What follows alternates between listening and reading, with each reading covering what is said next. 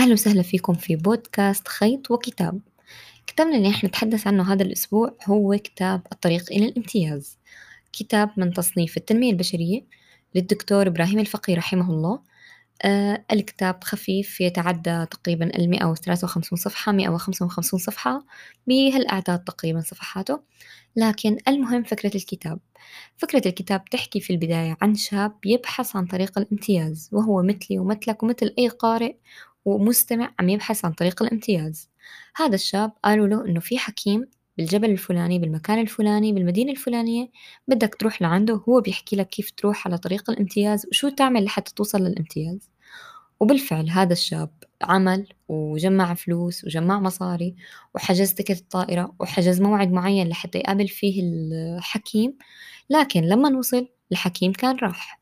فتحت له الباب عجوز وقالت له أنت تأخرت كتير على الحكيم والحكيم ما قعد هون غير شهر ومشي. أنت تأخرت عنه كتير. قال بس أنا أجيت بالموعد. قالت له تأخرت. تعال بعد شهر. راح نزل عليه اليأس والفشل وحس نفسه تدمر. كل فلوسه راحت كل جهده راح. حس خلص دمار شامل حس فيه.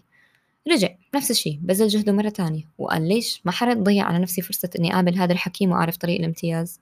مرة تانية رجع عمل واشتغل وجمع مصاري وحجز تيكت تاني وسافر مرة تانية لمكان الحكيم كمان لما وصل كان الحكيم رحل هون أصيب بالإحباط وحس إنه هل بالفعل هذا الحكيم عم يلعب فيني ويتلاعب معي يعني؟ كل ما بوصل لعنده بالموعد اللي بيحدد لي إياه من قبل بشهر بوصل بلاقيه مسافر؟ قام قالت له العجوز اللي فتحت له الباب المرة القادمة إذا بدك إياه تعال قبل أسبوع من الموعد لأنه اللي بده النجاح هو اللي بيبذل جهد لإله بالفعل راح مرة تالتة ورجع اشتغل ورجع جمع مصاري ورجع طلع حق الرحلة وحق السفر وحق كل هاد وبذل جهد تسلق الجبل والطريق والرحلة كلها بعذابها وصل قبل قعد أسبوع كامل. لكن لما اجى بده يدخل لعند الحكيم مسكته العجوز وقالت له حسب نفسك أنت الوحيد اللي جاي تقابل الحكيم؟ في ناس غيرك واصلة قبلك. التفت لقى بالفعل طابور من الناس عم يستنوا كمان ليقابلوا الحكيم. قعد واستنى واستنى واستنى وسيطر عليه اليأس. إلى أن آخر شيء خرج الحكيم وقابله وبالفعل سأله عن الطريق إلى الامتياز ويبدأ الحكيم بيمشي معه رحلة من بداية الكتاب من بعد ما التقى فيه للشاب إلى نهاية كتابه لآخر صفحة. والأسئلة اللي الشاب بنص الكتاب عم يسأل عنها الحكيم بتحس نفسك وأنت عم تقرأ الكتاب كأنه أنت جاي على بالك تسأله لهذا الحكيم هذا السؤال. لكن الحكيم كان ذكي وعارف إنه الشاب رح يسأل هذه الأسئلة وبنفس الوقت عارفك إنك أنت كمان حتسأل هذه الأسئلة لأنه أي شخص بيصيره الفضول إنه يسأل عن هذا الموضوع لكن بيشفي غليلك إنه بيجاوبك على طول. لما أنت بيصير هيك بيجي استفهام براسك بتحس نفسك تعرف هالنقطة ليش هيك حكى عنها؟ على طول لحاله الحكيم بتلاقيه جاوب. في نقاط طبعا آه، بتجي في بالنا بس الحكيم ما جاوب عنها. لكن أسلوب الكتاب كان أسلوب غريب بالنسبة عن أسلوب آه، إبراهيم الفقي رحمه الله وبالنسبة عن أسلوب باقي الكتب التنموية لأنه كان مثل حوار طوال الكتاب بين الشاب وبين الحكيم. الحكيم عم ينصح الشاب والشاب عم يسأل.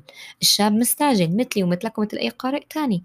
نحن مستعجلين دائما يلا بدنا النتيجة النهائية طيب وبعدين كيف حوصل لطريق النجاح؟ كيف حوصل لطريق الامتياز؟ كيف حصير إنسان متميز؟ فورا بدنا النتيجة خلص بدنا الخلاصة بدنا الزبدة صار. ما بنحب نسمع مقاطع طويلة ما بنحب نقرأ كتب طويلة بدنا الاختصار. لكن بالفعل الخطوات والنقاط اللي ركز عليها الكتاب كانت جدا نقاط أساسية. ومن أبرز النقاط أو فصول الكتاب كانت تقريبا ثلاثة فصول. أول فصل تحدث فيها عن الارتباط بالله عز وجل. في بداية الموضوع لما أنت بتقرأ إنه عم يحكي لك عن الارتباط بالله عز وجل بتقول أنا عم بقرأ كتاب ديني لكن لما بتقارن كيف عم يقول لك إنه لازم تسامح الناس لازم تحب الناس في الله. لتقدر تكون إنسان متميز والناس تحبك بدك تحب الناس في الله. لازم تعطي يكون عندك حب العطاء. لازم تؤمن بالله أول شيء. لازم تطيع الله لحتى تكون مآمن فيه. لازم تحافظ على صلاتك دائما. ولازم تكون مخلص لله عز وجل. لازم تكون وفي للناس. توفي بوعدك توفي بعهودك. ما تخون الناس أبدا. تضل وفي بكل وعودك بحياتك. وتتوكل على الله.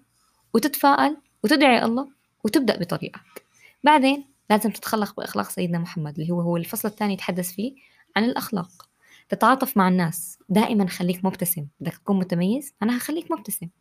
دائما بدك تعفو عن الناس. أي حدا أخطأ معك اعفو عنه وخاصة العفو عند المقدرة. الفصل الثالث تتحدث فيه عن وقل اعملوا وهالآية جدا مؤثرة.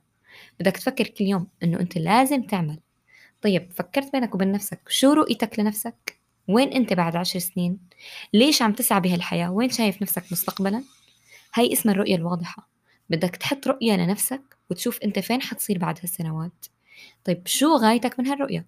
بدك تحط غايتك من الرؤية كمان. بدك تحط الغرض اللي أنت عم تخدم هي الرؤية مشانه. شو غرضك منها؟ ليش خطرت لك هالرؤية؟ شو السبب؟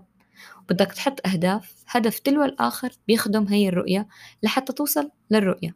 فينا نقول كمثال الرؤية هي على رأس الدرج والأهداف هي درجات عم تصعد لحتى توصل للرؤية. كتير ناس بتخربط بين الرؤية والأهداف وأنا منهم كنت بس بعد ما قريت الكتاب لقيت بالفعل في اختلاف كبير جدا بين الرؤية والأهداف. بدك تركز مزبوط فيها وبدك تنتبه إنه أنت بدك تركز على أهدافك حاليا أهدافك تكون بتخدم رؤيتك مستقبلا. بدك تستعمل الفعل الاستراتيجي وهذا حكى عنه جدا مهم وجدا فعل لازم تمارسه يوميا. فعل الاستراتيجي إنك أنت تعمل أشياء إنتاجية تعمل بشكل يومي. كمان لازم تكون من الناس اللي ما بتعطي وعود كاذبة لا لنفسك ولا للناس من حولك. لما تعطي نفسك وعد كاذب أنا اليوم حأقرأ كتاب. بيعدي اليوم وما بتقرأ الكتاب بيجي بكرة ما بتقرأ الكتاب بيجي اللي بعده ما بتقرأ الكتاب. انت عم تعطي نفسك اولا وعود كاذبة. فكذبت على نفسك اولا. كيف انت عم تكذب على نفسك ما راح تكذب على غيرك؟ أكيد راح تكذب على غيرك دامك انت بتكذب على نفسك كتير. بدك تبعد عن الكذب نهائيا. بدك يكون عندك صبر طويل لحتى توصل للامتياز. اللي ما عنده صبر ما بيوصل للامتياز ولا بيكون إنسان متميز. لأنه طريق طويل والدرج جدا طويل اللي عم تصعد له. لحتى توصل للامتياز فبدك تصبر لحتى تنال. لازم تلتزم. أهدافك والخطوات اللي بتحطها لنفسك يوميا لازم تلتزم فيها. ما في يوم تعطي لنفسك لا لا لا بلاش اليوم ما بدي أعمل لا اليوم تعبان من الجامعة وهيك. أوكي عطي نفسك استراحة وعطي طاقة لنفسك وشحان نفسك بأيام تاخد فيها استراحة لكن مو لدرجة كمان إنك خلص تقاطع الالتزام اللي أنت عاطيه لنفسك والخطوات اللي فارضها على نفسك تقطعها نهائيا وما تلتزم بالوعود وبالخطوات وبكل هاي الأشياء لا بده يكون عندك التزام وبده يكون عندك إصرار لتقدر تلتزم. خلي عندك إصرار دائم إنك توصل لهذا الهدف وتحقق هاي الرؤية. لازم يكون عندك انضباط. لما بتعطي موعد تكون قده. لما بتحدد على نفسك شيء اعملها تحدى نفسك دائما. الانضباط أنا بنظري كالتحدي. أنت لما بتفرض على نفسك الانضباط أنت عم تتحدى نفسك. عندك قوة يا نفسي إنك تستحملي هذا الشيء؟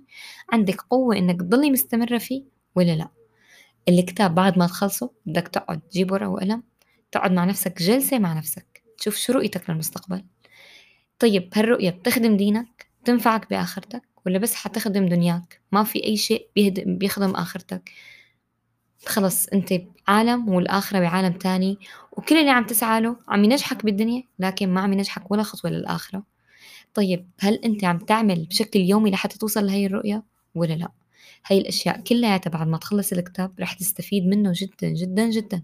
هي بالنسبة إلي وبالنسبة لأعضاء نادي فرح للكتاب اللي قرأناه سويا فيه جدا استفدنا منه وجدا تغيرت أشياء فينا كثيرة وبعد ما خلصنا اللقاء وبعد ما خلصنا مناقشة الكتاب حتى كل واحدة منا جلست بينها وبين نفسها وحددت على نفسها شو الرؤية وشو الغرض من هاي الرؤية وشو الغاية من الرؤية وأهداف بتخدم هاي الرؤية وخطوات للأهداف. وحطينا خطة لنفسنا.